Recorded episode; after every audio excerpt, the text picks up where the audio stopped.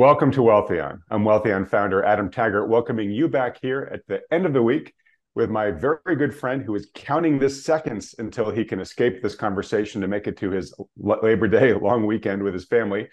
Lance, how you doing, buddy? I'm I'm ready to go on vacation. no, I know, but you know what? We I think folks feel you know they they they, they missed their Lance last week because we had the uh, the really good end of life uh, webinar with uh, the great uh, certified financial planners at your firm, um, Danny and Richard. Um, so uh, I think we got to give folks a little bit extra today just to make sure that you know they don't feel too uh, too neglected with their you know the, the market junkies out there. Um, look, there's a fair amount to talk about here. Um, there's some things that are starting to really uh, pick up steam here in an interesting way. Um, first, let's just start with the market action this week. Um, it has been an up week for the markets. Yep. Um, they they're still trading a little bit uh, at the time you and I are talking about here, but um, uh, they're up about 150ish S&P points so far for the week. Um, you have been telling us uh, to expect uh, this sell-off that started to probably be a relatively shallow one, probably going to pick steam back up again. Is that indeed what we're seeing here? You think? Yeah, absolutely. I mean, you know, uh, you know, as we went through the month of August, um, you know, we had a really good first five months of the year, and I, you know, I find it kind of interesting because uh, during the five month first five months of the year, really, you know, February, March, April, May, June, uh, you know, markets are accelerating. We're up 15% for the year. And everybody's like, oh, stocks can only go higher from here. Ain't nothing going to stop this train now. And, you know, we are saying, hey, look, you're going to have a bit of a correction here. And so as soon as you get into a, a little bit of a correction, we say, you know, three to 5%, completely normal any given year. Then you have everybody coming. I was like, oh my God, stocks are never going to stop going down again. And, you know, it just you you've got to have a little bit of perspective and just say, look, you know, what goes up has to come down a bit before it can go up. You know, we talk about stretching a rubber band. You know, historically, you know, once you stretch it as far as you can in one direction, you got to relax it before you stretch it again. So, you know, what we saw over the last month, completely normal. Uh, we got down to you know really good level support. If you'll let me share my screen real quick, we can just take a look at a chart. Um, so you know, this is uh, just basically kind of a short-term look at the markets going back to you know kind of July of last year. But you can see we've been in this very defined bullish trend every time that, and really you could draw these trend lines all the way back to October. But you know, we've just been this very defined little bullish rising trend channel. Markets got really overbought back in June and July. You can see by the the lower band here, this relative strength index was was above 70. And that tells you that rubber bands, you know, stretched a little bit too far. And this is why we were sitting there going, hey, look, you know, you're going to get a little bit of a correction here because you got to relax that rubber band a bit. And as you can see, you know, we worked off a big, that sell off in, in August worked off a big chunk of that overbought condition. The markets held the bottom of that bullish trend. Um, the top chart is just our basic buy and sell signal it's turned back onto a bullish buy signal from a fairly uh, low level of, as far as a normal oscillation occurs. So everything right now is is all completely normal, and you're getting this kind of uh, of push higher. We broke out of this downtrend that started back in July. So you know you had this downtrend in stocks. Like every day it was just selling off. Every day we, you know, the media was like, we can't we can't have more than one day of a rally, and then the market sells off again. It's terrible. Um, you know, that's normal. we corrected back to that support line, and now markets rallying again. So again, absolutely nothing wrong with the market technically. Fundamentally, it's you know sure it's overvalued. There's certainly longer term concerns economically uh, speaking. Um, we're writing a couple of articles on this as, as we speak. Um, but you know, Jerome Powell did a big favor to the markets last Friday, talking about um, you know, the fact that the neutral rate really isn't a, an issue for the Fed. They're not really paying attention to that. Their long term goal is 2% inflation. Um, and so that's all very bullish for the markets in the near term. And that's why you saw markets responding kind. All right. Well, keep this chart up for a few seconds here. So, you know, you've you've been saying for a good while here, um, and I'm I'm overgeneralizing, but the bull case is the technicals the bear case is the fundamentals, and the market continues to look technically bullish here uh, for the reasons you just mentioned. And, and I do want to give you props. You know, when the market was down at the bottom end of that trading range, you know, you were pointing our attention to both the uh, the RSI indicator there at the bottom and, and, and the MACD up at top. But you know, you were saying, look, this this this RSI down at the high 30s here is showing that the rubber band is now getting stretched pretty far to the downside and you were saying, I expect that it's probably more likely going to start reverting, and you were positioning as such. And kudos to you that that seems to be where the markets have continued to go. So they are continuing to kind of behave in a way that TA would expect them to, right? And look, TA is is one of the guidelines you use. It's not the only one. TA isn't a bulletproof predictor of where things are going. I just want to underscore that that a the market is still behaving technically as expected, and right now uh, we're in an environment where, again, let, let, let I'll let you confirm this, but where you think the more likely trend in the near term is is higher still. Well, yeah, a couple things, you know, and this is this is always the thing that kind of baffles me about investors in general, and you know, even professionals. Um, you, you know, you you know, when you talk to a lot of professional investors, they're like, "Oh, fundamentals are the only thing that matters." You know, technicals are voodoo. It's just prices, right? Who cares about price? It's you know, it's just it's the fundamentals the only thing that matter, um, or vice versa. You got other people say, "Hey, technicals are all that matter, and fundamentals are you know poo poo," right? So you know, it's the way I look at it is simply is that little fundamentals matter. You know, what you buy, what you pay for, the valuations you pay for things certainly matter in the long term, right? So, and, and think about this as as if you're driving down a road, and you know, I know for a fact as I'm driving down a road, you know, I can look down the freeway and it can be perfectly straight. You know, if you've ever been on I-10 going from Florida to, to California, it's perfectly straight in a yep. lot of areas. I mean, you can just look for miles and, and nothing nothing turns but you know eventually there's going to be a turn in the road. So, you know, fundamental investors, they look at that road and go, well, I know that road's going to turn up there, so I'm going to turn now. And so they go driving off the road into the ditch. A technical investor goes, look, I know the road's going to turn up there, but I'm going to watch the, the signs that that point me that say, you know, curve ahead, right? And and I'm going to turn when I see the curve. And that's and that's really the, the important thing about managing money is understanding that look, long term, we know that things are going to happen. In the short term, things can defy the fundamental logic. We know that road's going to turn up there somewhere. We just don't know where it's going to turn. So for now, we just have to watch the signpost, which right now tell us the road is straight. So, you know, keep driving ahead and it's fine. I mean, look, you, you know, we bought NVIDIA uh, last Monday. Um, NVIDIA had a very nice correction after their earnings. And so we added a little bit of NVIDIA to our portfolio. We owned it before, we sold it uh, had made a 100% gain on the stock. The stock kept running up. So we've been kind of waiting for an opportunity after earnings for the stock to pull back, give us a little entry point. The stock is stupid overvalued, right? It trades at 43 times sales. It is completely ridiculous the valuation the stock trades at. But technically, right now, that's where the market's hiding out, right? Everything's hiding in these top 10 liquid stocks. And we can talk about safety and liquidity, you know, as a function of what's driving markets. But, you know, so we have to own it because we need participation in our portfolio. We need our portfolio to participate with the markets.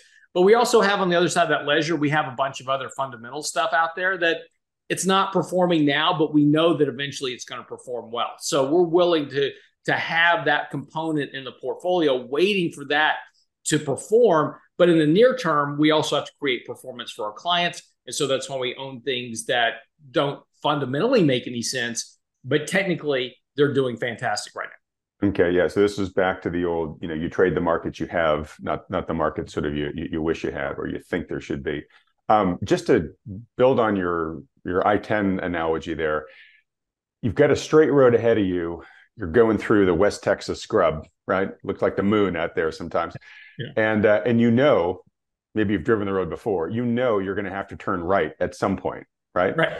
But right now the road is straight, so you're going straight. So it's like even though you know the road's going to turn to the right at some point, you wait until you get to that crossroads to take the right. You just don't take a right on the straight part and start going through that moonscape, right? Right. you know? Yeah. Yeah. And, and and that's and that and look, and I think that's the biggest mistake that both investors and analysts and and everybody else, you know, makes. And look, I, I'm guilty of it too, right? I mean, um, you know, if I could have had perfect prediction coming into this year, I would have sold everything in my portfolio and bought 10 stocks. Right. That's not prudent. That's not smart. That's, you know, that's not being a good fiduciary for our clients to do something like that. But, you know, you know, looking at the data, that certainly would have suggested that was the right thing to do if I just wanted to try to beat the pants off the market. But, you know, again, we have to pay attention to these other things and understand that you know, predictions are only good for so long, and and and you know we've talked about this before, is that you know people that are making prognostications saying, hey, in 2024 you need to be here because this is what's going to happen, or in 2025 that that's pie in the sky. There is no way anybody can predict that far ahead with any accuracy at all. So because things happen. Hey, and so, so old, your point, Yogi Berra, Yogi right, Berra, right. You know, yeah. predictions are hard, especially about the future, right? Exactly, and, and uh, it's funny. While we, we talk about this, uh, let me see if I can find a chart. Keep, keep talking, and, and I'll see if I can find this other chart. I'll, I'll show you. But okay, um, well, uh, look, I mean, if if you know if, if we want to say, you know, if we had perfect vision, I mean, you, you should have taken all your clients' money and, you know, walked into the casino yesterday and uh, put it all on the roulette wheel number that was going to come up, right? But yeah. uh, but we, we, we don't live in that world, um, and you know, you especially as a fiduciary, and, and maybe we'll we'll talk about that just for a quick second at some point here.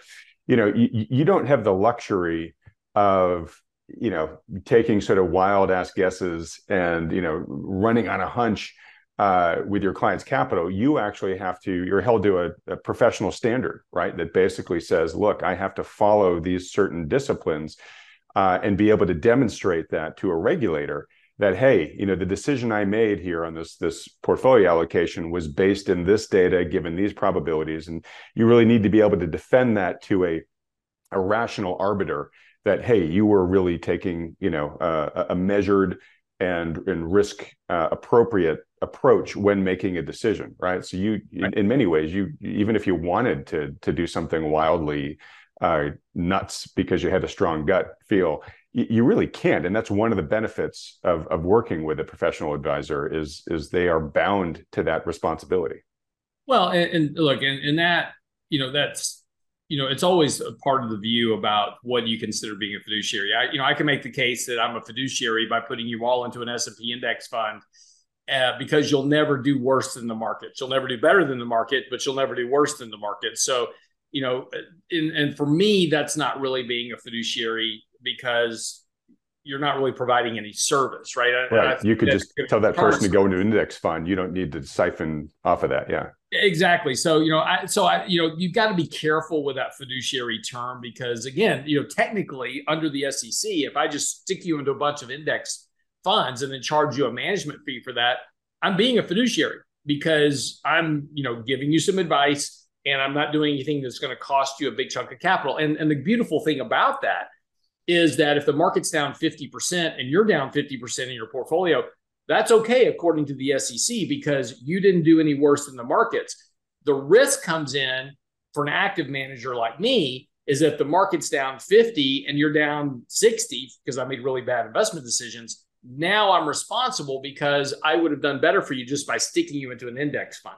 So, you know, it's you got to be real, you know, the, that term for people throw that around a lot, but I think it's really important to focus on what does that actually mean right. in terms of what am I doing with your money?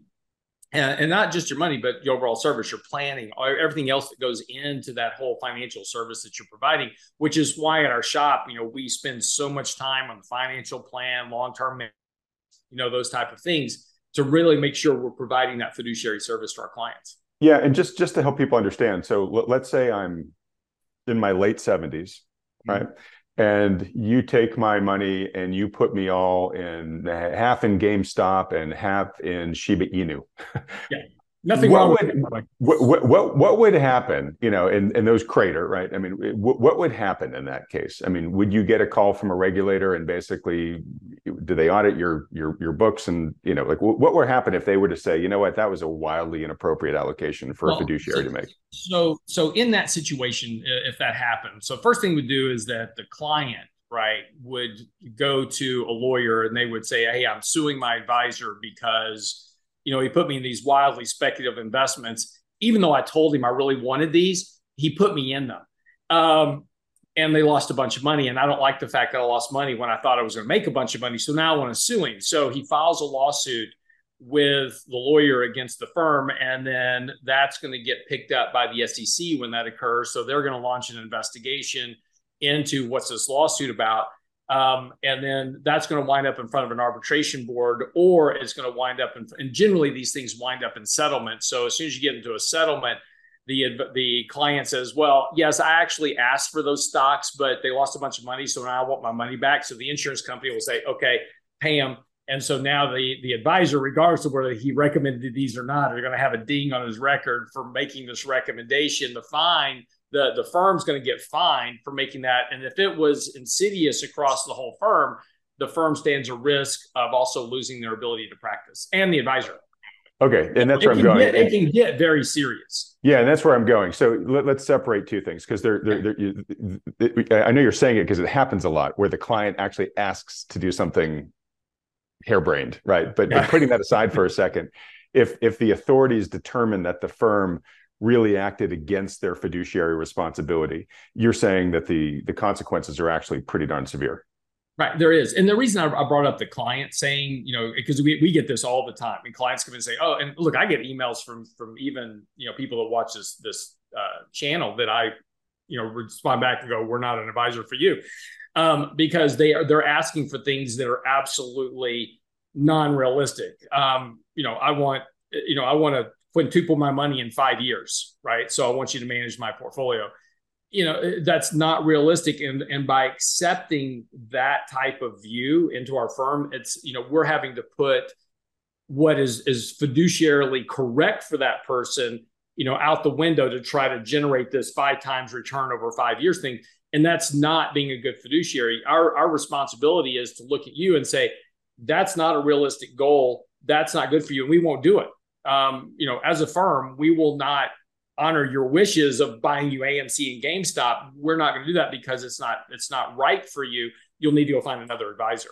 Right. And so you're trying to do the right thing for the person and you you're honestly trying to protect your firm because you're held Absolutely. to these higher standards. Okay. Didn't want to rat hole on this, but really interesting. Um, I, I, got a number of things I want to get to, but real quick, I think you were searching for a chart. Did you find it? I did. I, I found it. So here, let me uh, just let me share this here real quick. And, and the reason I bring this up is because again, we were talking about predictions, right? And and this is and I've brought up this example in the past, and I and actually just recently the Daily Shot published uh, this this this chart, and it was from a, a, a, about weather forecasting accuracy over time. And I brought up the fact that they used to do a survey of everybody that made predictions, meteorologists, psychologists, you know, psychics, all this other stuff, and me- and, and meteorologists were the most accurate for three days in advance. And I thought it was interesting because uh, uh, Daily Shot just published this chart last uh, on Thursday and this is weather forecast accuracy based on air pressure.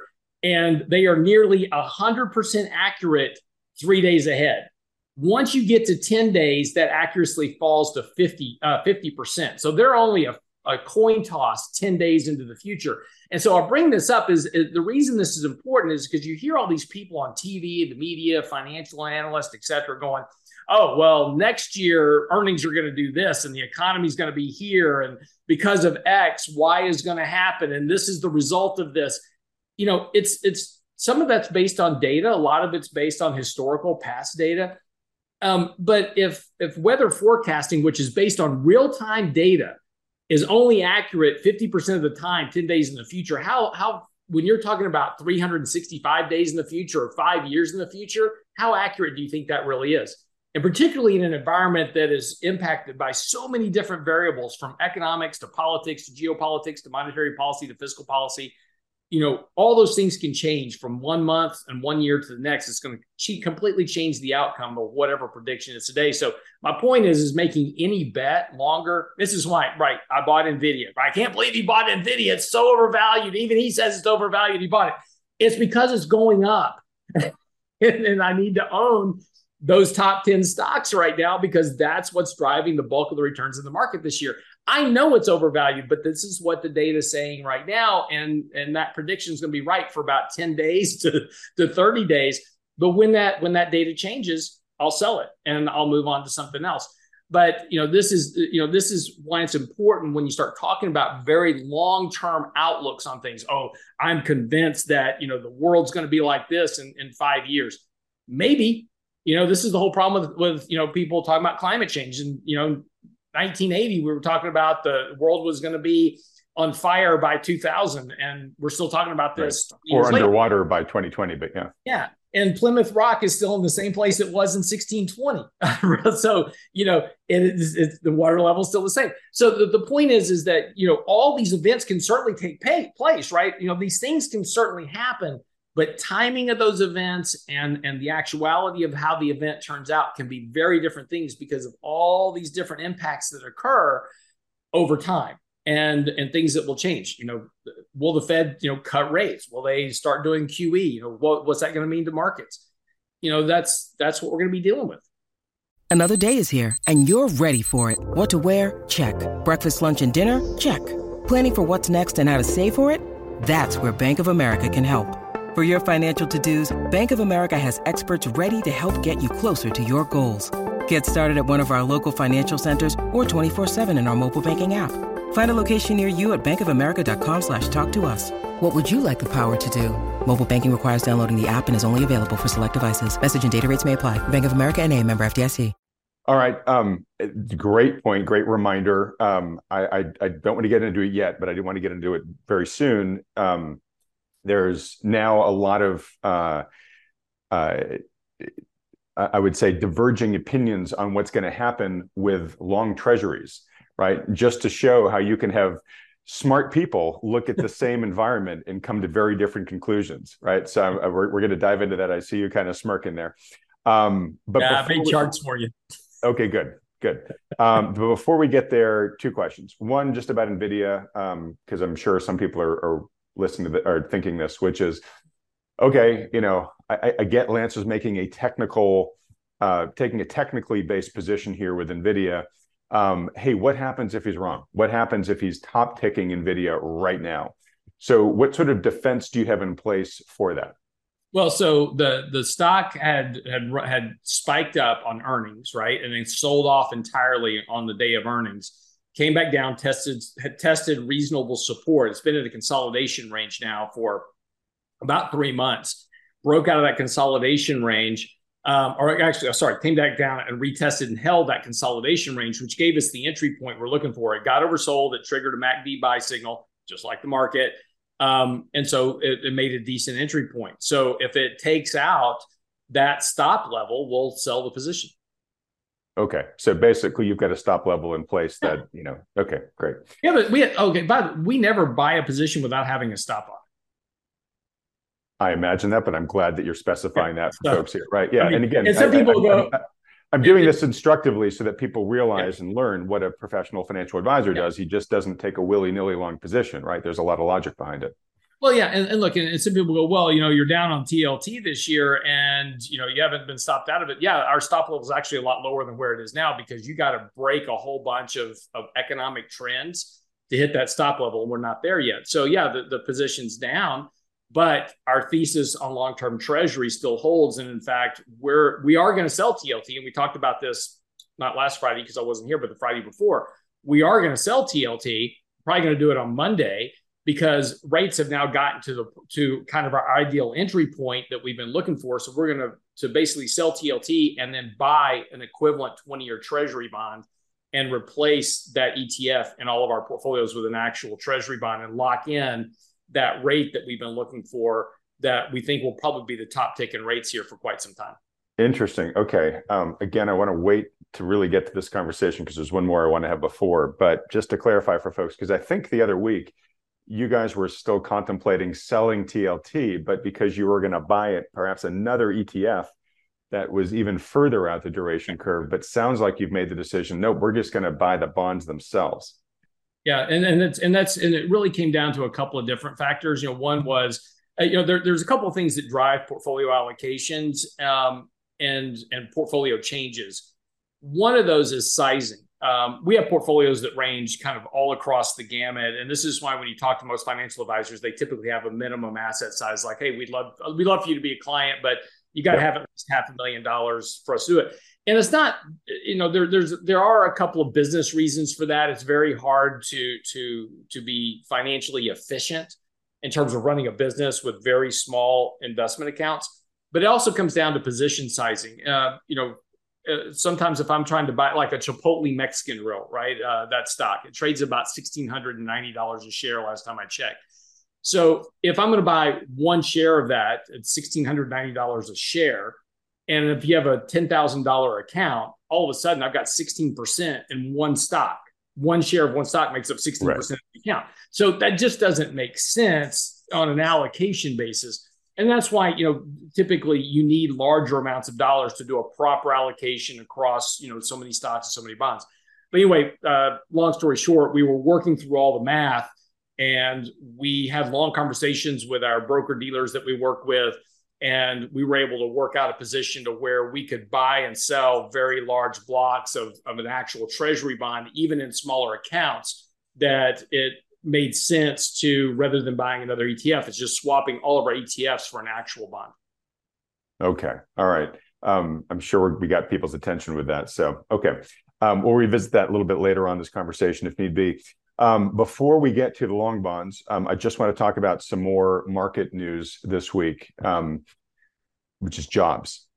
Mm-hmm. Right? Looks like we may be finally seeing some fracture lines that that matter beginning to appear in the jobs market. Um, so we had the JOLTS report recently, and that was disappointing right? Jobs openings. So um, we're, we're beginning to uh, interviewed Stephanie Pomboy recently, and she said she has a whole report out there called she titled the report Jaws because we have so many data points where we have these like big divergences going on that create these alligator jaws that are now beginning to start starting to close.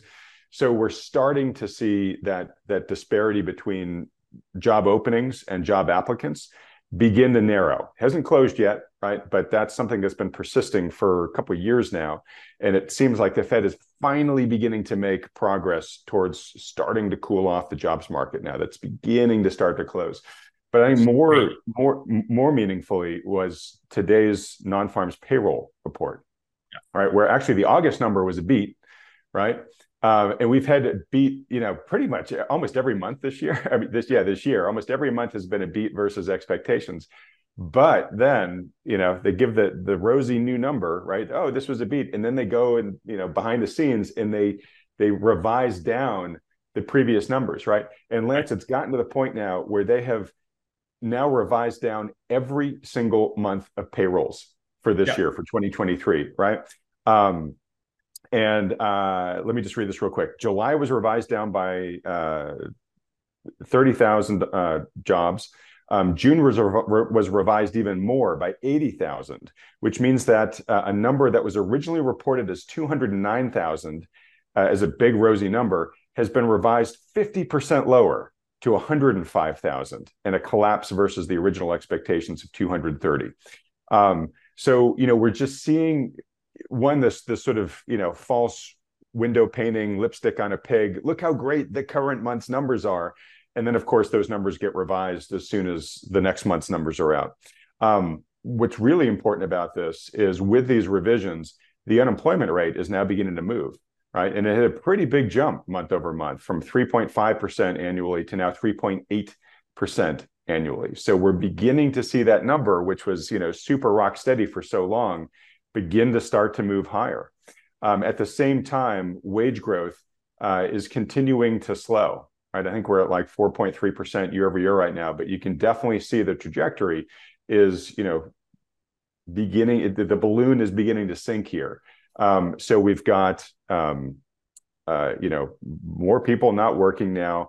Jobs numbers really beginning to look a lot weaker than they have in the past the the the monkeying with the data, which you and I have have said we thought's going on behind the scenes. Definitely, now we've got proof it really is going on, um, and um, and the wage uh, pressure. You know, we we had a little bit of of a moment there where it looked like workers, you know, might be beginning to get some bargaining power. Seems like that's sort of fast dissipating. So I mention all this because you and I have spent a lot of time talking about the importance of of employment uh, where it's sort of, you know, Michael Kantrowitz and his hope framework. That's been the last bulwark against entering into recession. We, we've been watching that E closely because if that starts getting wobbly, that makes the likelihood of a recession more probable. Um, how how much has this data caught your attention? I mean, and it's it's great for bonds, by the way, um, because this is you know going back to our bond thesis is that weaker economy is exactly kind of what you're looking for. But no, I mean, look, it's sorry to interrupt that, but it, the stupid thing is it's good for stocks too, right? I mean, yeah. stocks have, have well, jumped on the news because hey, bad news is good news, right? It, it, well, yeah, and we actually had had that discussion earlier this week on our podcast, which is you know this we're back to that bad news is good news thing. Why? Because bad news means that the Fed is unlikely to hike rates further from here, and so that also means that we're closer to rate cuts, which in theory, this is the mistake the market's making is that in theory, rate cuts are great for stocks, right? More monetary liquidity, reversal of QT back to QE. That's what everybody's kind of hoping for. 12 years of stimulus um, was, was all great for stocks. What everybody forgets, though, is that initially when the Fed starts cutting rates, they're cutting rates because they're trying to stop something from breaking or, or they're trying to fix something that's broken. And that's not going to be good for stocks at all. And you're going to see a, a big decline in the markets at that point. And, and again, this is you know why we pay such close attention to the data. But you know that's you know you know look the numbers are still positive right? So first of all let's not get the cart too far ahead of the horse. Yes employment is slowing. It is it is certainly concerning that it's slowing. And a lot of the stuff that we've been talking about for a while is certainly starting to kind of show up in the cards right? We're starting to see weaker growth weaker job openings those type of things. But it's not recessionary yet Yep, so it's still above water. It's just yeah, yeah, struggling. Yeah, it's struggling. And, and, but no, but this is good stuff to pay attention to. Saying, hey, look, there's certainly you know going back to your Jaws analogy. There's fins in the water. Probably don't jump in the water, right? So you know, probably means stay in the boat. But it doesn't mean you got to get out of the water, right? You, you stay in the boat and drive back into shore at your at your leisure. Uh, just don't try to swim.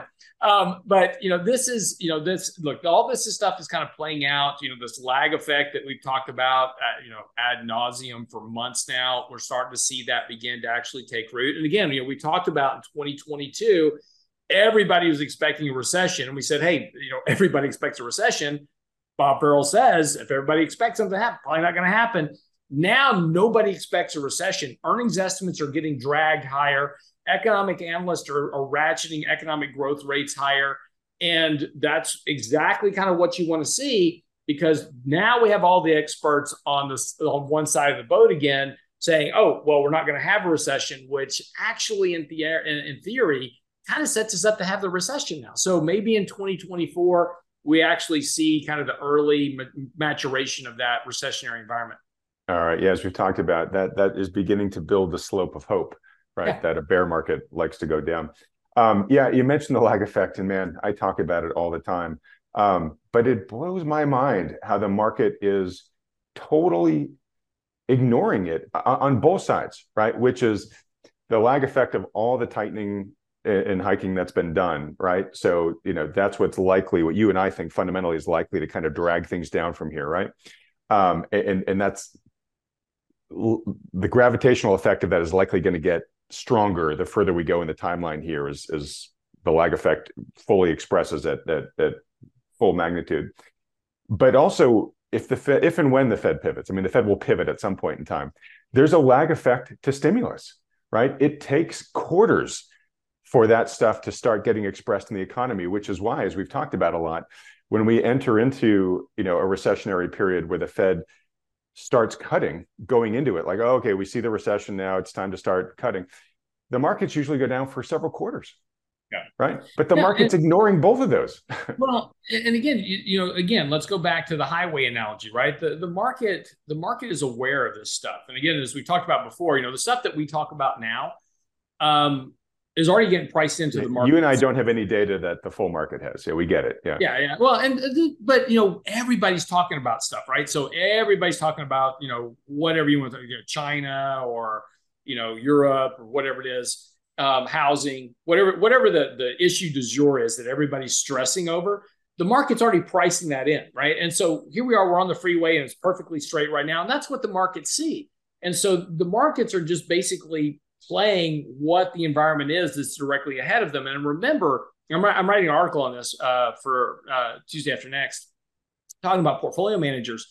You know, the reason that the top 10 stocks continue to perform the way they're performing is because everybody's piling into those top 10 stocks because they're safe. They have tremendous amounts of cash on the books. Think about how much cash Apple, Microsoft, Google have on the books, like mm-hmm. billions, hundreds of billions of dollars just between them. Uh, you take a look, you know, we you know we talk a lot about money market fund balances, and it's like, oh, everybody's piling into money markets. That's not retail. Retail is a very small chunk of money market fund balances. It's mostly pensions, major corporations, you know, hedge funds, mutual funds, et cetera, that have billions of dollars in cash in the money markets. That's where most of that money market pile is coming from. And these companies uh, like Apple, Microsoft, Berkshire Hathaway, Warren Buffett, they're just they have nothing to do with cash right now that that's worthwhile. So they're just shoving it into five percent money market. Why wouldn't I? Right? I mean, it's, it's I'm getting a great return on my cash. Why not just stick it there? So you know, for for investment managers, they're going, okay, I need a place where I can stick money that it's easy in, easy out. I can I can put ten billion dollars to work in Apple today, and I won't move the price of the stock. And I can yank it out tomorrow, and it won't move the price of the stock because so much money trades in Apple every single day. You try to do that with a small cap company, um, you're going to send the stock price either rushing off to the moon or crashing. One of the two. You just can't move that much money in and out of the stock. There's no liquidity. So when I'm in an environment where I've got to have money, look, I got to have money invested. Um, we've talked about career risk before. If you know, if I'm if I'm not, you know, performing with the market, I'm going to suffer. A You're going to lose clients, yeah. Yeah, I'm either going to lose clients or my job, depending on how bad the performance was. Um, so career risk is a very real thing. So as a portfolio manager, I've got to have exposure to the markets. The markets are going up. I keep piling into those top 10 stocks because easy in, easy out. Furthermore, if you take a look at interest coverage, and I put some charts out on this on Twitter last week. I'm gonna write, I'm actually covering this in this weekend's newsletter on the website, realinvestmentadvice.com. Uh, so if you haven't subscribed, you should subscribe there. You uh, should, everybody. Go go go to realinvestmentadvice.com. Absolutely.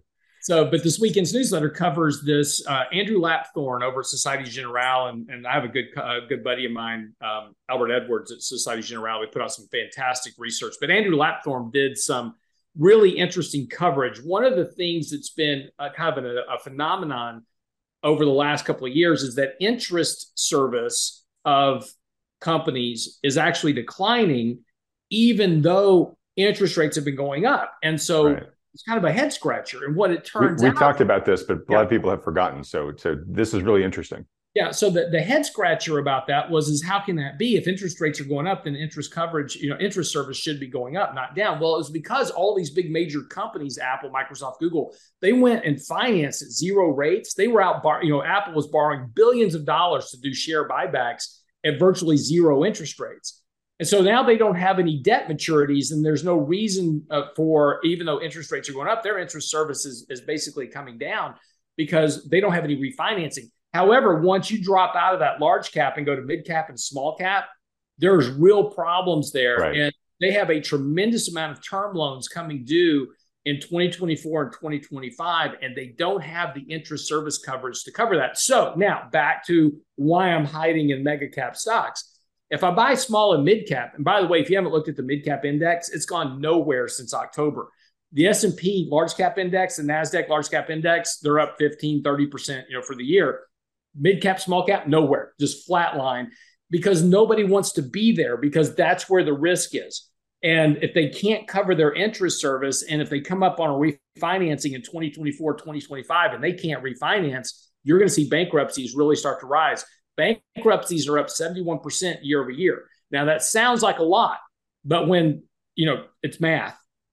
But if you had zero bankruptcies last year and one bankruptcy this year, that's a 100% increase, right? So it, it, sounds like a lot. It's like, wow, they're up 71%. The world's coming to it. No, you, you had virtually no bankruptcies a couple of years ago. Now you've got a few, but that is going to start to accelerate in that small and mid cap space if a interest rates don't come down soon um, before they have to refinance, or if they have to refinance and cannot get financed, then you're going to have a, a, real problem on that. So that's why there's no money flowing into small and mid cap stocks, and that's why they're underperforming, and that's why money's just piling into large caps. It's safety and it's liquidity. All right, God, we are not going to make it through my list because um, I I got to ask a question around this. Um, so you know, market and you made a great explanation for why this is happening, but but many market participants are kind of seeking the safety, hiding out in these large cap stocks, and you know, in in this year, getting appreciation. Right, those stocks have been performing well. Right. You know, it's that old saying like trees don't grow to the moon. Right, like you know, how long can this persist for where these top 10 companies really become more and more and more of the market, right? And of the economy, right?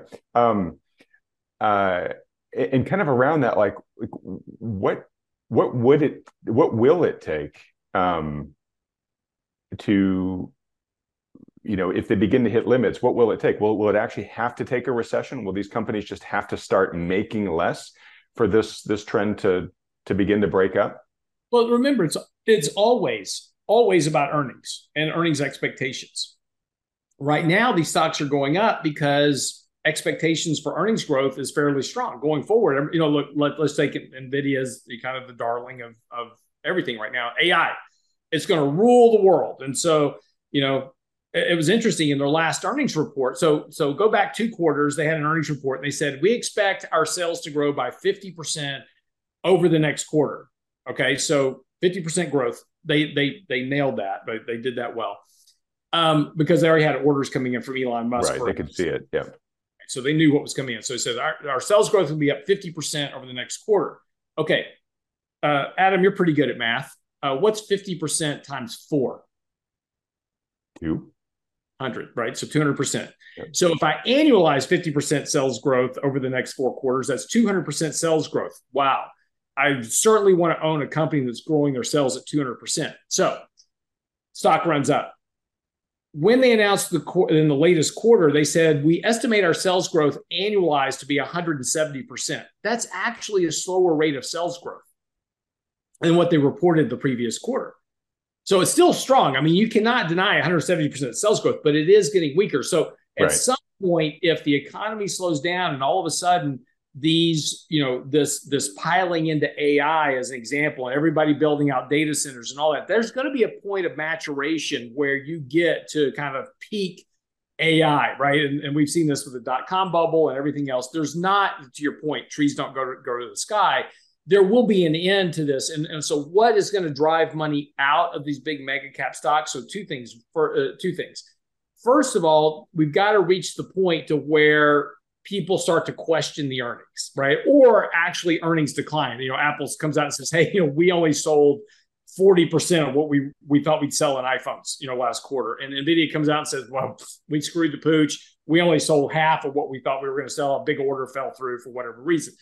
That's going to cause those stocks to come down rather sharply because again, I've got to start repricing those those valuations, right? The stock price versus what I'm actually paying for. That's got to get repriced. So that's going to cause money to flow out of those assets. But here's the other problem: where's it going to flow to?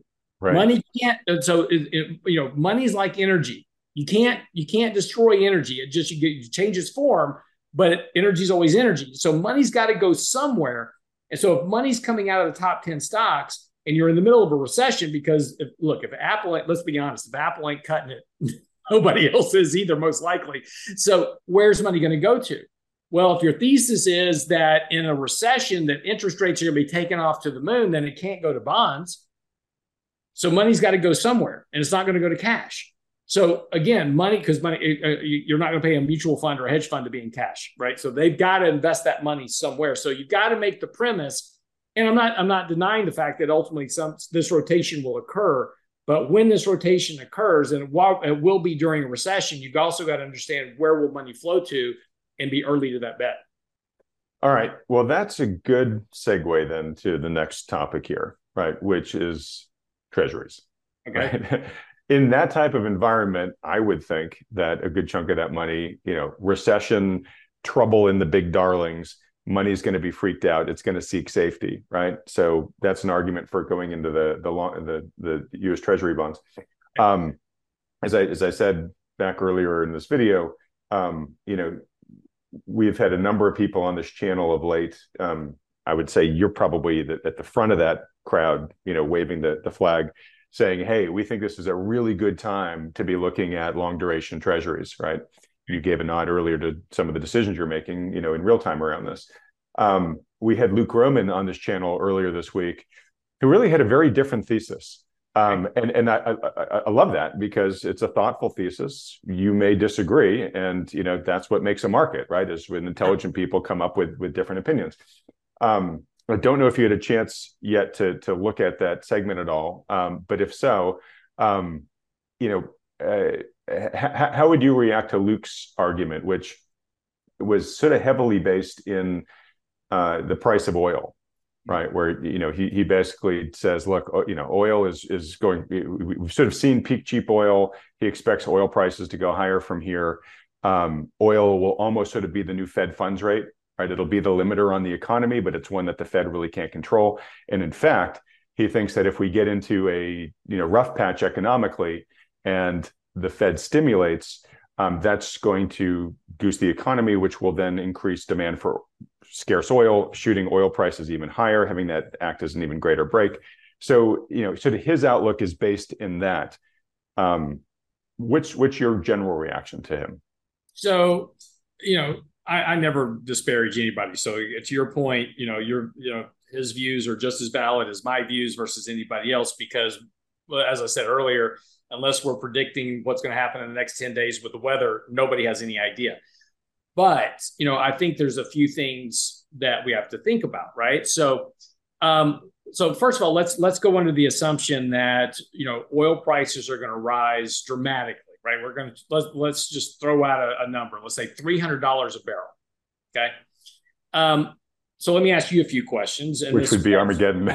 well, yeah, but let me just ask you a few questions. Okay, so if oil prices go to three hundred dollars a barrel, what happens to economic activity? Yeah, grinds to a halt. Right.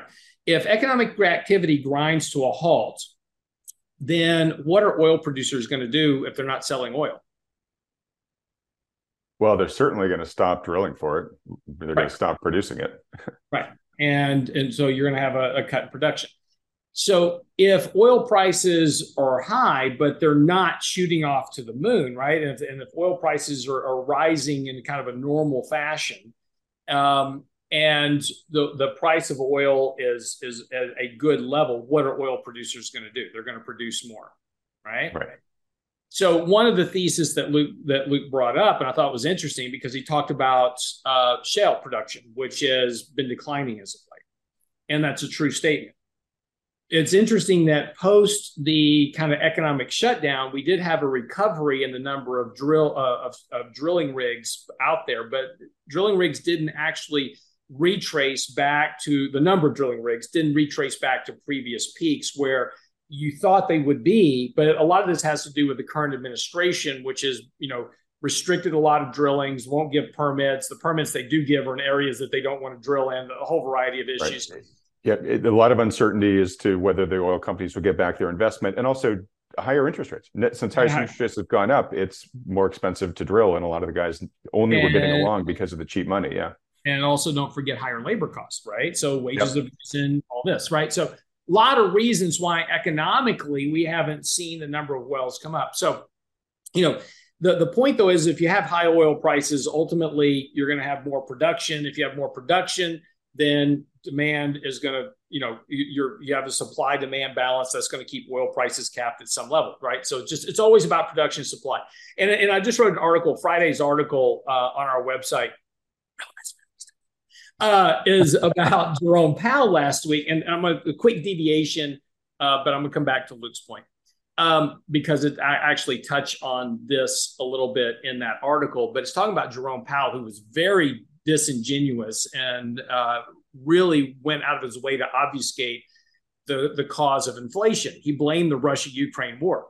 And he said, he said, you know, this Russia Ukraine war created the supply demand imbalances, this create inflation. And that's that's as much I can never hear from any one person in one speech because it is simply a function of economics 101. You have little too little demand because the government literally shut down the economy and sent everybody home and said do not come to work. So you shut down the economy. So you have this contraction in supply. And then you send those those same people that you sent home from work and said don't work. I'm going to send you 5 trillion dollars in cash to go spend so you have this massive surge in, in demand against the backdrop of, of man-made created supply contraction. And so you had inflation. and and as Milton Friedman once said, you know, inflation is always and everywhere a monetary phenomenon. So blaming the Russia-Ukraine war was very disingenuous by Powell, but I get it, right? He's got to protect himself. He's got to protect the administration, so he can't lay the the blame at the feet of the people that responds to, which is the government for doing the monetary policy and his own feet for doing the, the, the fiscal policy. So, you know, I get it, right? We got to we got to obfuscate the truth. But uh, again, you know, when we take and, and specifically in that article, I go through some of the impact. So if you're going to blame the war, right, you have to. So what does Russia and Ukraine provide to the world? They provide what primarily a lot of oil and what comes out of Ukraine? Wheat, right? Food, food. yeah, right. Oil so food. wheat and food. What are the two things that we exclude when we calculate inflation? Yeah, energy and food. so if you're looking at core inflation, which is what the Fed looks at, mind you, and you strip out food and energy, that whole argument goes right out the window because we're talking about core inflation. We're talking about everything else that's in the economy. Okay, but here, let me share share with you a few charts here. Um, I even presented, I even did a little PowerPoint presentation. I'm joking, but uh, I was going to appreciate that. And, and while he's pulling this up, folks, yeah, I had a lot of people email me after Luke's interview saying, "Hey, you know, can you really make sure to dig in with Lance to get his thoughts, uh, you know, on the other side of Luke's argument?" So. Lance, being the uh, star pupil he is, uh, put together this PowerPoint presentation. Yeah. So uh, hold on, let me if I can get it to actually cooperate with me. Okay. So this is a long term history of oil prices going back to 1946. That's as far back as I can actually get oil prices. And, and look, through time, we've had a ton of reasons why we've had surging oil prices for one reason or the other. Um, the Iranian Revolution back in the, the, the late 70s, going to the early 80s, we had this big spike in oil prices. Of course, interest rates went up at that time. Very different environment. We had no deficit, debt to household income was extremely low. Um, debt in the overall economy was was very nascent. Corporate debt was very low. So you know, higher interest rates at that point against a backdrop of very strong economic growth rates running at eight and nine percent, very high savings rates back then. High interest rates were not really a problem. Um, but that was a function, and, and we'll get we'll have some comparisons here with interest rates in a second, so just bear with me. But you know, we did have that big spike in oil prices. And then oil prices go nowhere for about 20 years. And this is the hard part for people to understand is that this, this is 2023. And we're worrying about oil prices at 80 bucks or 100 bucks, 120 bucks. Everybody forgets that in the turn of the century in 2000, oil was $20 a barrel. Hmm. So yep. all this, all this stuff that's happened since the turn of the century, and really really the, the phenomenon of higher oil prices has been a function of really post financial crisis events. What has all been in common with that era of our financial situation? And that's been the Fed injecting literally. I would say, yeah, low interest rates, record low interest rates, right? Record low interest rates and quantitative easing. There's a very high correlation between inflows and outflows of quantitative easing. In other words, you have a QE program, you don't. You have a QE program, you don't and oil prices. Because again, there's a very direct correlation between the amount of drilling that happens when you have monetary impacts into the economy from the Federal Reserve and then ultimately what happens with oil prices. But let's let's go back to 2008. Hey, so, sorry to interrupt, but I just I, I want to build off that observation for okay. one second. So there are two things that a lot of people in the macro world point to as just sort of sea changes that mm-hmm. that then influence, you know, markets, economies, world events. One is uh, Nixon slamming the gold window shut in 1971. And you okay. can kind of see that here on the chart. Well, very soon after that, oil prices really started rising, right? And then there's the era of QE, right, which is correspondent there with the the jump from you know average thirty dollar oil to now average eighty dollar oil, right? Yeah. And and the, the gold window, you know, certainly is is a viable argument, but it kind of loses a lot of its metric considering that oil prices were at twenty dollars a barrel for thirty years. You know, so so again, you know, the the whole gold oil relationship kind of falls out of bed in the eighties and the nineties. Um, monetary policy holds a lot better correlation uh, recently in the in the last 10, 15 years, but you know, we can debate that till the cows come home. Uh, but I think the most important one is that spike in 2008 where we have peak oil. Uh, a lot of people probably don't remember the fact that everybody's running around with their hair on fire talking about peak oil. We're running out of oil. We're not producing enough oil. There's simply not enough oil on the planet to, to meet our demands. And the world's going to end because of this. And then all of a sudden, we had this miraculous invention called shale oil drilling. And then more, and then all of a sudden, we had more supply than we knew what to deal with. Um, and so, you know, we go through these phases of you know we're running out of oil we don't have enough oil now we've got too much oil. And that's just a function of how economies work over time. If there is a deficit of anything somebody's going to step in and fill that gap. Somebody's going to step in and fill the void that exists. That's how capitalism works. And that's why capitalism works over time. And it creates massive wealth within within within countries. Um, but importantly just like ai right now uh, you know there's a there's a deficit of GPUs in the AI space. If you're building out cloud data centers and all that, there's simply one guy to go to right now, and that's NVIDIA. And they kind of cornered the market and they've got a big moat. But eventually, that deficit, we talked about this before, is going to drag in more and more competitors. There's going to be a new company you have never heard of that's going to show up in the next couple of years that's going to make the best GPU on the planet. And everybody's going to shift to them because it's going to be a better GPU at a cheaper price. Um, who's going to make it? I have no idea. The company probably doesn't even exist yet, but that's what's going to happen. Some or somebody's going to come up with something better than a GPU. So just like we had, you know, traditional oil drilling back in 2006, 2007, we're running out of oil, simply not enough oil out there. And then some Yahoo in Texas sits there and goes, you know what? I bet I could get some oil out of the cracks in the ground. And they come up with shale drilling. And, you know, we have a whole new economic environment for producing oil and gas. But here's the here's the important part about this. Let's keep moving on. So this is oil. This is the history of oil prices going back. You can see the spike in the Russia-Ukraine war. Obviously, concerns. And, and I remember also very quick. This very important part as we talk about all this. Oil prices are not set by supply and demand. Oil prices are, are set by Wall Street and the NYMEX. These are these are oil commodity futures traders betting on the price of oil over a, a set period of time with futures and that's what drives the actual price of oil that, that's traded on a daily basis. So again, you know, this is very important. Remember, this is a function of finance of what happens on Wall Street. Okay, um, so this is oil prices relating to kind of the economic situation. So you know, we have backwardation that occurs in oil prices, and then when that backwardation corrects itself, you then typically, when you have that backwardation, you are in a problem of some sort like a financial crisis, a manufacturing recession, the, the Brexit ta- taper tantrum issue, uh, the trade war, uh, you know, with President Trump. When you get these backwardations, then you have this unwinding, and that leads to this collapse in oil prices that occurs on a regular basis. All right, sorry, can you can you explain for folks what backwardation is? So yeah, that's a good question, Adam. So backwardation is when the current price or the or the spot price. So again, you we were just talking about a second ago that that really the price of oil is driven by the futures market and what's happening on Wall Street more than anything else. But it's when the current price or, or what we call the spot price of crude, uh, and in this case, that's the underlying, and you can have backwardation in any asset, but in this particular case, oil is higher than the prices that are trading in the futures market.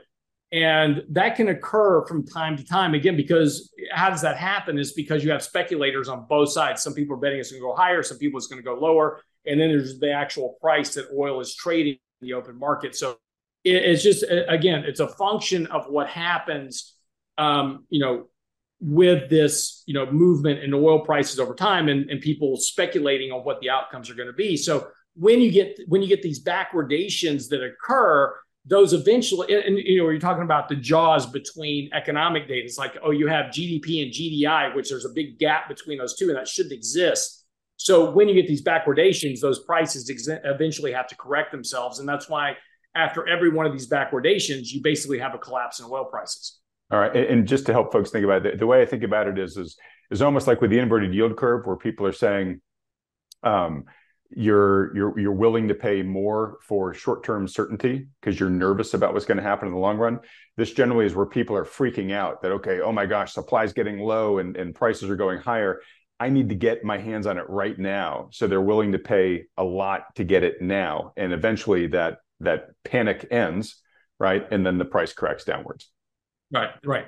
So so again so so this is what's going on with oil prices. Now again, uh, uh, to the the now back to the more important part, right? The interest rate, inflation, you know, environment, and then what drives ultimately bond prices. So, you know, if we if we look at you know GDP as a function of what happens whenever you have, and this is so the blue line is a three year average GDP growth, and then the black line's oil prices. And what you'll notice is that when you have these big spike in oil prices, you also have a, a growth in economic uh, growth rates. And again, so back in the 70s, everybody everybody wants to go back and revisit that period. It's like, oh my gosh, remember in the 70s when we had you know spiking interest rates and, and spiking oil prices? It was terrible. We had back to back recessions, and we did.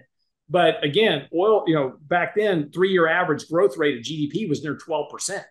So, very different environment than where we're growing today. At, you know, on average, since 2000, we've been growing close to 2%. Now, this is nominal GDP, not real. So, this is three year nominal GDP. We were growing on, on average at about 3 4%. You know, from 2000, we've had this spike up recently to about 8% because of all that money we injected into the economy. So that's why we got inflation, right? You had this big surge in economic growth because you had all this activity of shutting down the economy, this demand that then required this big, massive increase in activity to meet that demand. So you had this big surge in economic growth, but that's unsustainable um, because you don't have the monetary inputs anymore. Those are that liquidity slowly coming out of the system. But that's also why when you had that big surge in economic growth, you subsequently had the big surge in oil prices as well because you had more demand for oil coming in than what the supply would be. So as that normalizes and as GDP slows, oil prices will slow as well. And again, you see this back in 2008. You know, we had peak oil, oil uh, GDP was growing was was going higher, and then as soon as we popped the market, we had a big a big decline in GDP because of the financial crisis, and oil prices crashed right along with it. Exactly what you expect. It's all about supply and demand ultimately, and imbalances that occur deficits also matter.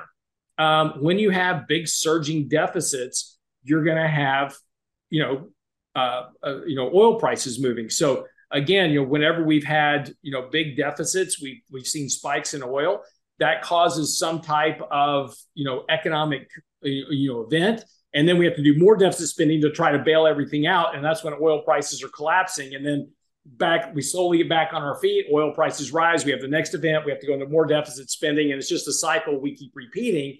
And you know we've recently had this big surge in uh, spending with the inflation reduction act and we saw that spike in oil prices again so you know this is just this kind of cycle we repeat with with you know over time and this is with inflation again a very high correlation with oil prices and inflation Inflation's coming down, oil prices are falling along with it. So, yes, to, to Luke's point, if we do get higher oil prices, inflation's going to tick up. But again, that's not the measure that we really look at in inflation because we talk about core, which is X food and energy. And if we take a look at this relative to interest rates, we can see that even during these periods where we had spiking peak oil, yes, interest rates ticked up somewhat in 2006, 2007, interest rates were rising. And then when oil prices collapsed, so long did interest rates as well. And that's that's kind of been this consequence. And we had the trade war back in 2017, 2018 under the Trump administration. Interest rates were ticking up. The Fed went to their taper tantrum. You know, we're nowhere near the neutral rate. And then when uh, everything kind of wheels came off the cart economically, oil prices collapsed. So again, we're going to see the same issue here when we hit a recession. Interest rates are going to fall. Oil prices are going to decline because of lack of demand and you wind up in the same boat. I mean, the recession is going to be the thing that cures all of these inflationary evils. Okay. So, um, what I hear you saying from all this data um, is all right, if you're taking the Gromen approach, you're saying, hey, there's actually lots of reasons to expect, at least in this part of the cycle, for oil prices to be coming down, right? As GDP mean reverts downwards, as inflation disinflates, et cetera, right? Um, and so if, if you're going to make a um, uh, bond yields tied to oil prices argument, well, oil prices, from your outlook here, more likely to moderate going forward from here, at least in the nearest term, and that's going to bring um, bond yields down. Sorry, yeah, down with it, raising bond prices, right? So you're not. Am I getting your your argument here? I, I, I just want to say that that Luke, I think was making more of a secular commentary about mm-hmm. bond yields. While he did say, I'm not going to buy them right now, he, he also did say, hey, these guys might be right in the short term. Right. And I kind of think that maybe that's it's almost sort of semantics where I think you and your partner, Mike Lebowitz, are saying, hey, yeah, we think in the relatively near term, next six months, two years, we don't know exactly what's going to happen um, those moderating effects are going to happen that you mentioned, but probably something's going to break, and the Fed's going to have to step in with easing and pivoting and all that stuff, and that's going to be the opportunity to ride the long bond. I don't necessarily hear you saying, "Oh, we're buying these," you know, we're, we're selling TLT to get into longer term bonds themselves, and then we're going to hold them for the next twenty years. Right. To me, I feel like you're going to hold them until you get this price reversal that you're looking for and then you'll probably sell them and put well, that capital somewhere else. Well yeah but think about this. So so again let's go back to our thesis earlier. So you know if you're expecting a recession and a crash in the market then money's got to go from equities to somewhere right? So it's it's it, it, money can't evaporate Uh, so it's got to move somewhere so it's going to move to the safety of treasuries and that's going to be the case and now if that's occurring then yields are going to come back down towards zero like they did during the, the pandemic the price of bonds are going to reach maximum price level. And again, unlike a stock, bonds cannot go up in price forever. So a stock can theoretic in theory, the price on a stock can go up forever, right? And, and there's no limit to how far a price of a stock can go, as long as willing people are willing to pay up for it. With a bond, though, there's an absolute price peak because interest rates get to zero. So, you know, they cannot be priced into infinity because of interest rates eventually stop going down at zero. They, you know, so that's going to be the issue. So when we get down to those very low yields, uh, sorry, when we get down to to, to uh, very high bond prices and very low yields, there's going to be no reason. To, so if, if I own a 20 year bond, as an example, and at 10 years to maturity, the price of the bond the, the price of the bond is maximized, the yield is near zero.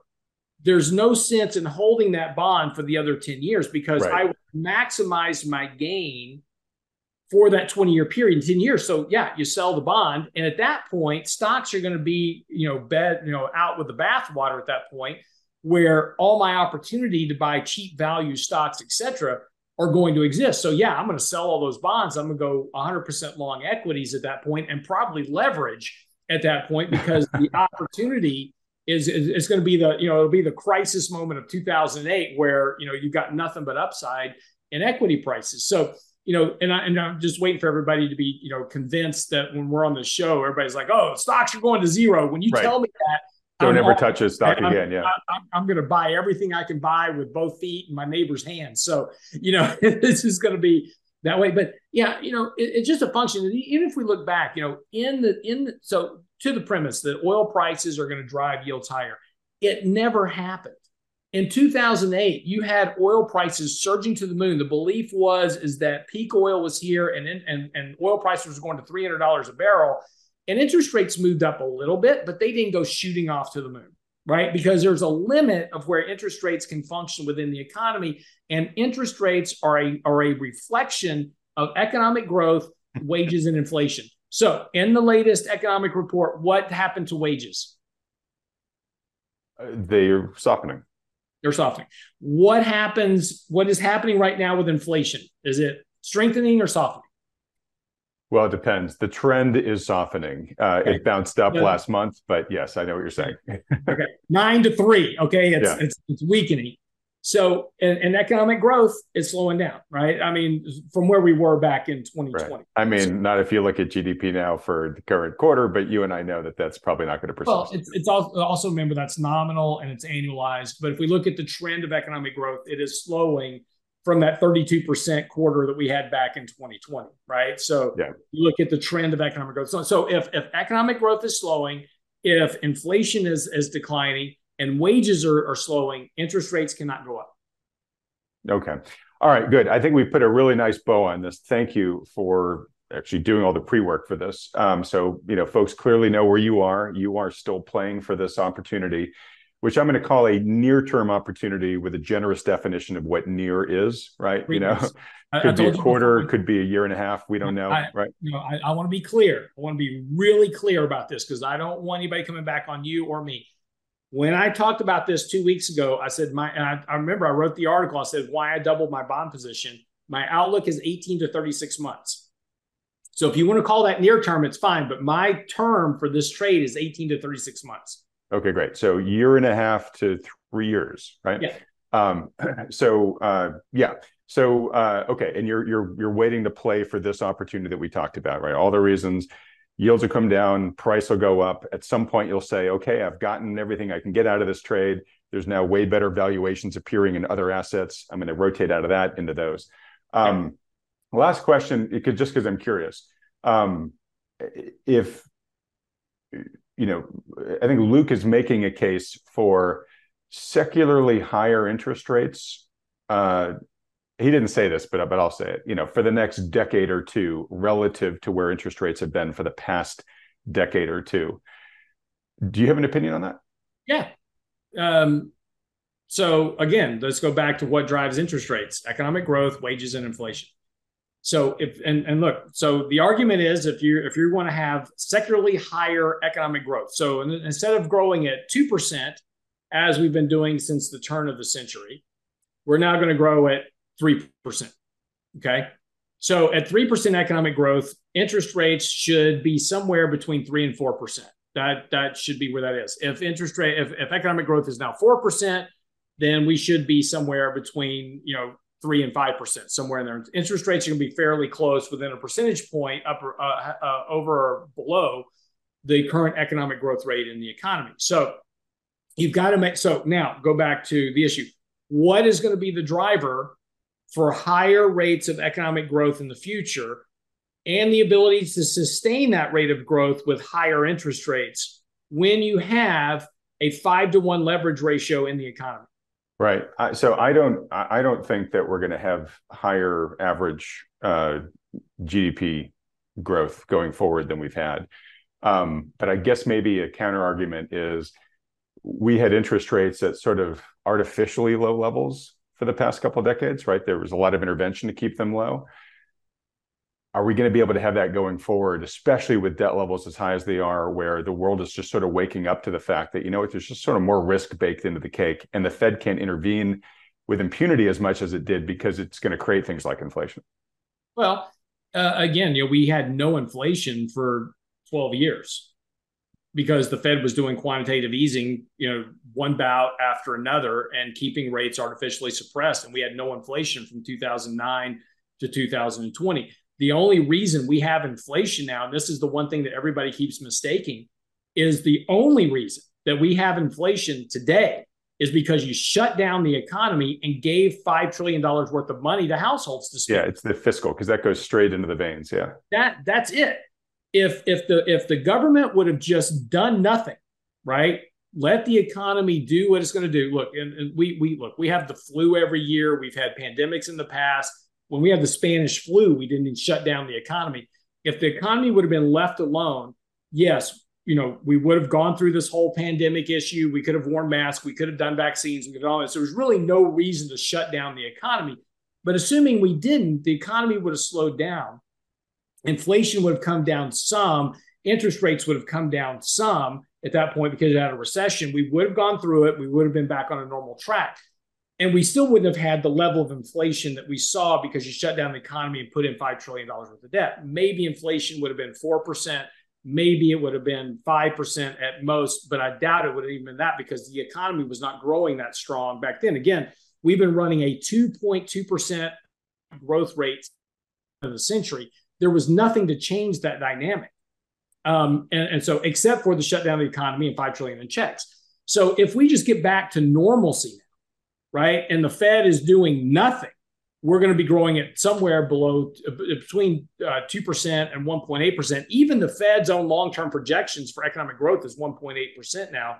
And with the debt problem that we currently have, it's probably going to be somewhere closer to 1.5%. That's just a function of debt on economic growth. Right. You, you just, you know, you can't just magically create economic activity. When you have high interest rates, it's already curtailing the spending of consumers they're already being impacted by higher interest rates. So it trying to and, and, look what's happening with mortgages on homes. Can you imagine trying to maintain a seven, eight, or nine percent mortgage rate in an economy and trying to sell houses at the same time? You know, that's one of your bigger inputs into the economy, and it's just not going to be sustainable. Okay. All right. I, there's more to dig into there, but we got to leave that for a different yeah, that's day. a whole show. Yeah, that is a whole show.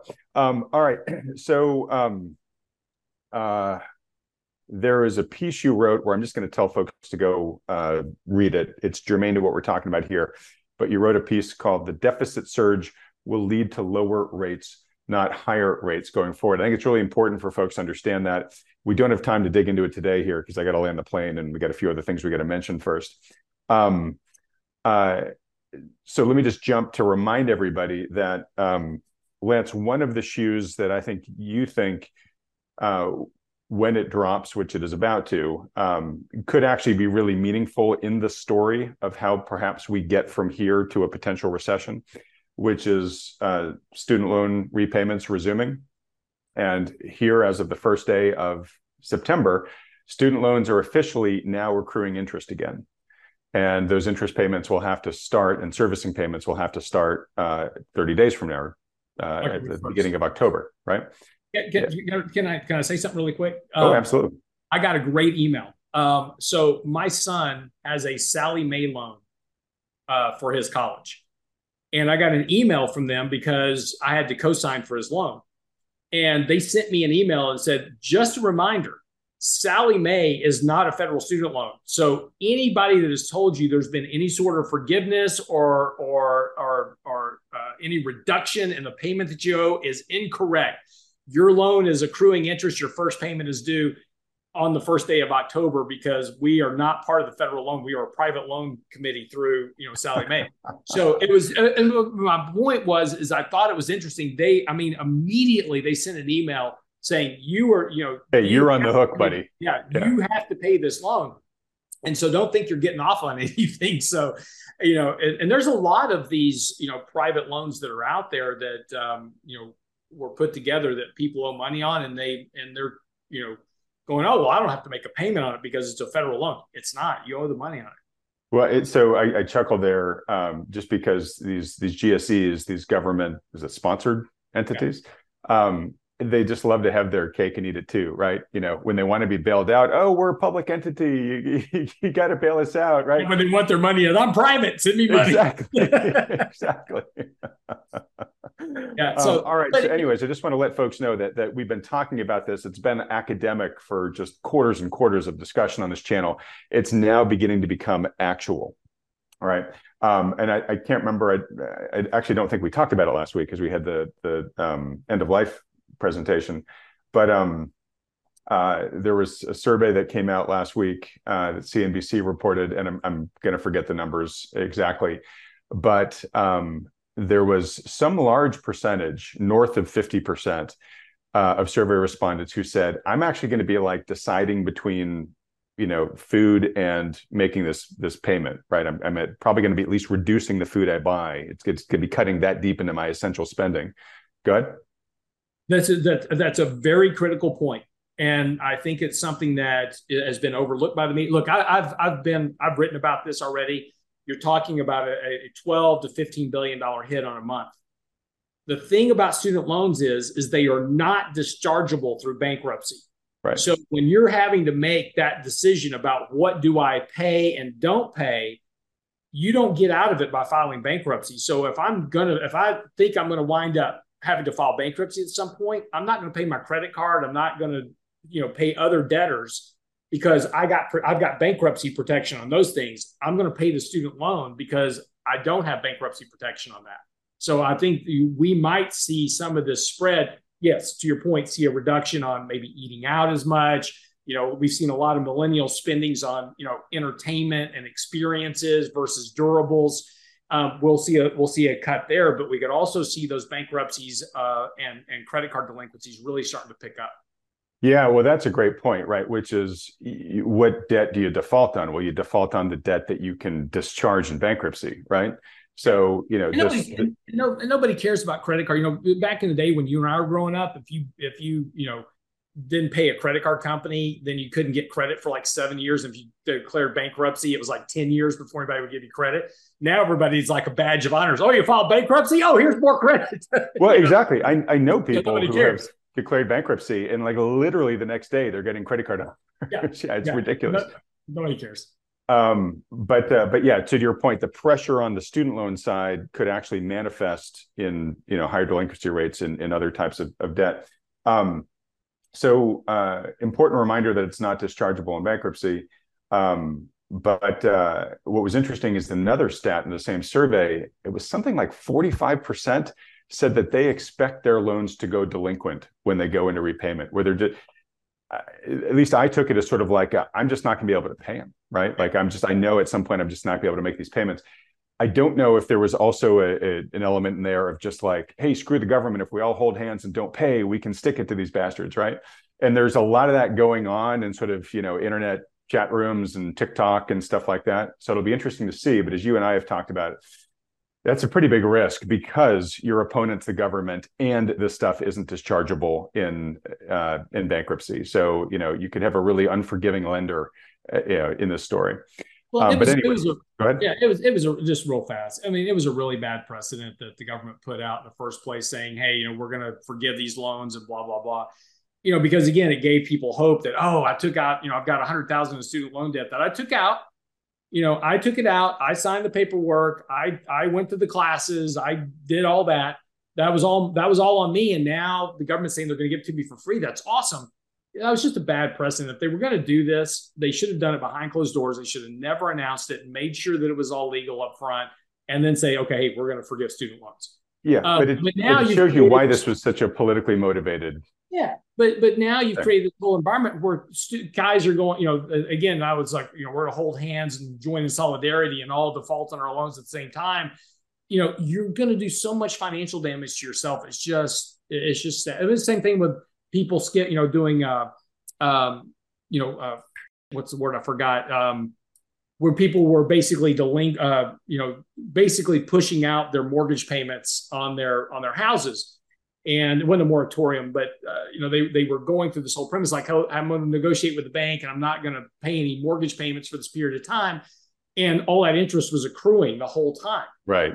And and, and this has just come back to bite these people terribly, you know. In this and and the, this, but this is all part of what we created during that whole economic shutdown, and we just you know, we just proliferated a whole bunch of bad financial policies for people trying in, in, the name of trying to help them right? And, and again you know I, I get why we did it. We were trying to help people that were in, in a spate of trouble because we shut down the economy. But human nature is is oh great. I've got an i've got an ability to go spend money on something else that i want rather than paying my bills and now it's all going to come home to roost at the worst possible time yeah and and this i had different rants but but at least a mini one here is politically, I don't know exactly really when this started. Maybe it's been going on forever, but we have this almost sort of like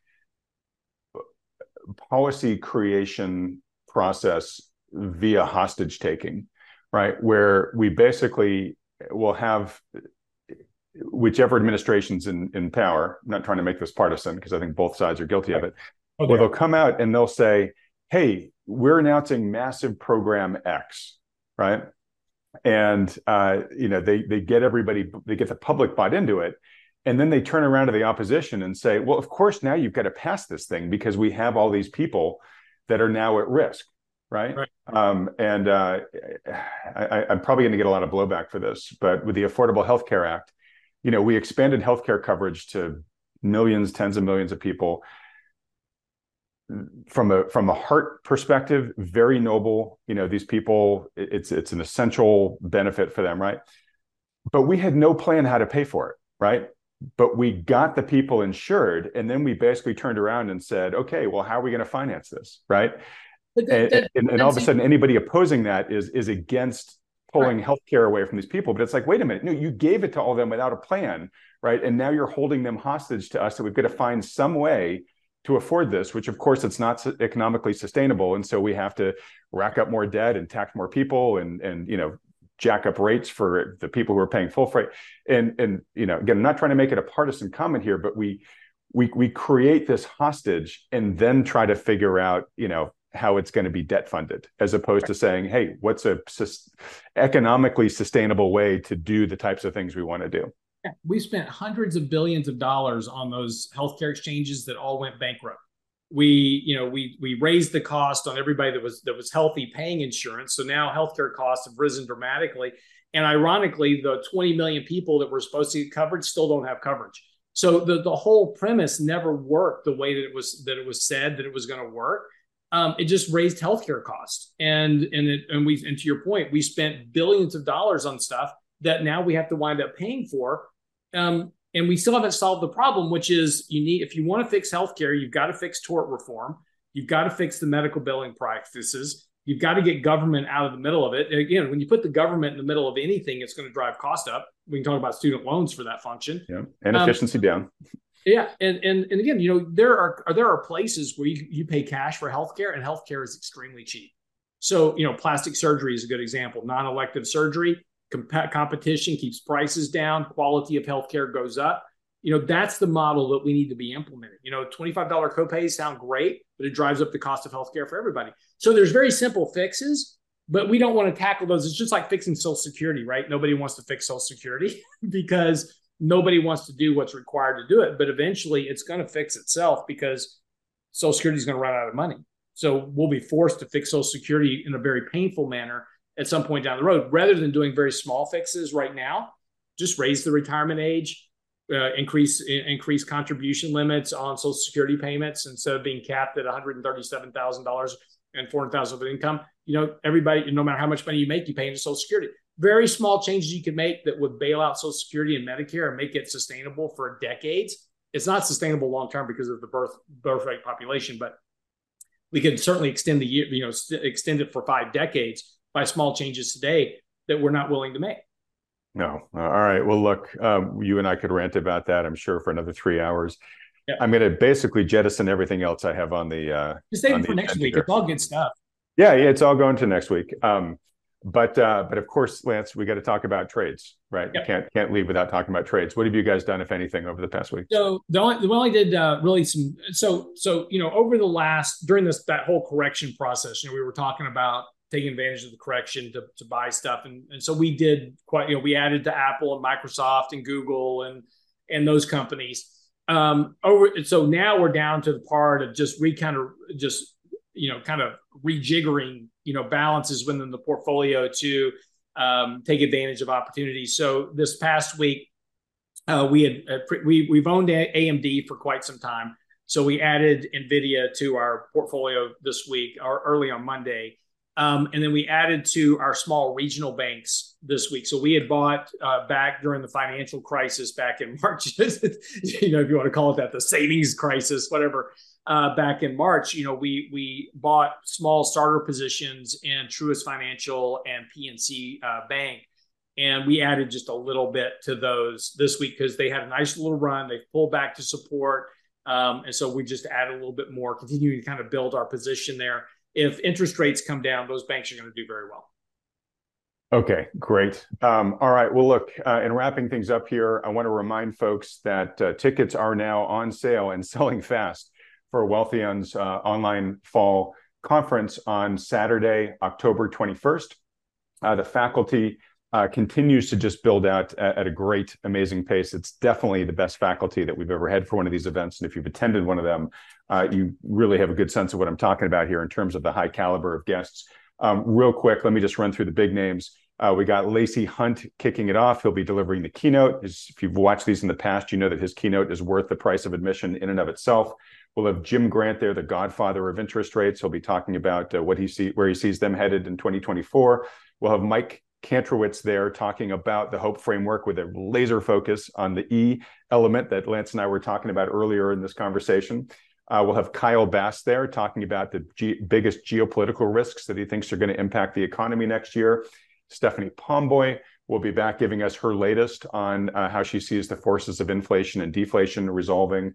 We'll have Ivy Zelman there talking about the housing market. There'll then be a reaction to Ivy's presentation from housing analysts Nick Gerli and Amy Nixon. Uh, we'll have uh, Lance's uh, partner in crime there, Michael Lebowitz, there giving us the latest outlook on bonds. We'll have Rick Rule giving his uh, latest stock picks in the natural resources space. On the energy side, we'll have Doomberg there talking about the global energy situation. He'll be joined by Justin Huhn of Uranium Insider to talk about the specific opportunities that are emerging in investing in nuclear.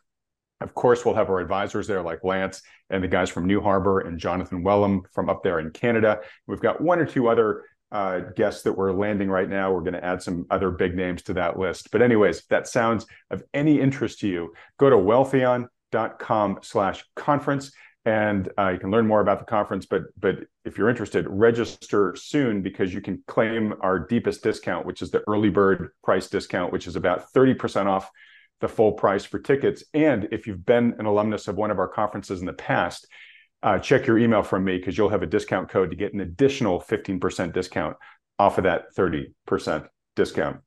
Um, and then just in wrapping up, as we do every week, highly recommend to navigate the environment that's most likely to be coming ahead, that you do so in combination with a financial advisor who understands and takes into account all the issues that Lance and I have talked about here. If you've got a good one who's doing that for you, great, stick with them. But if you don't, or you'd like a second opinion from one, maybe even Lance and his team there at Real Investment Advice, I then consider scheduling a free consultation with one of the financial advisors that Wealthion endorses.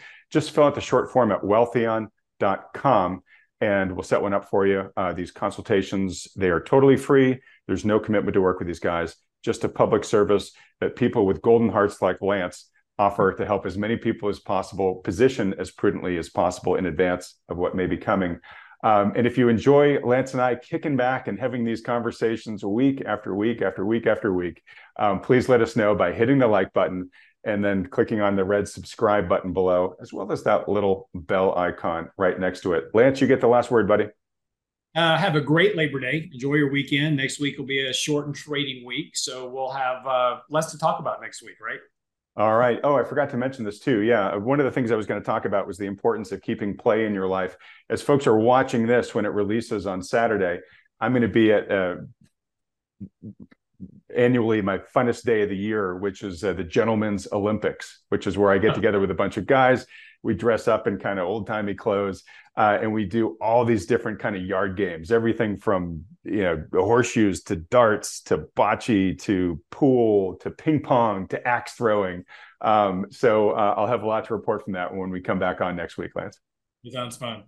All right. Everyone else, have a great uh, long holiday weekend. Thanks so much for another great week, Lance. Everyone else, thanks so much for watching.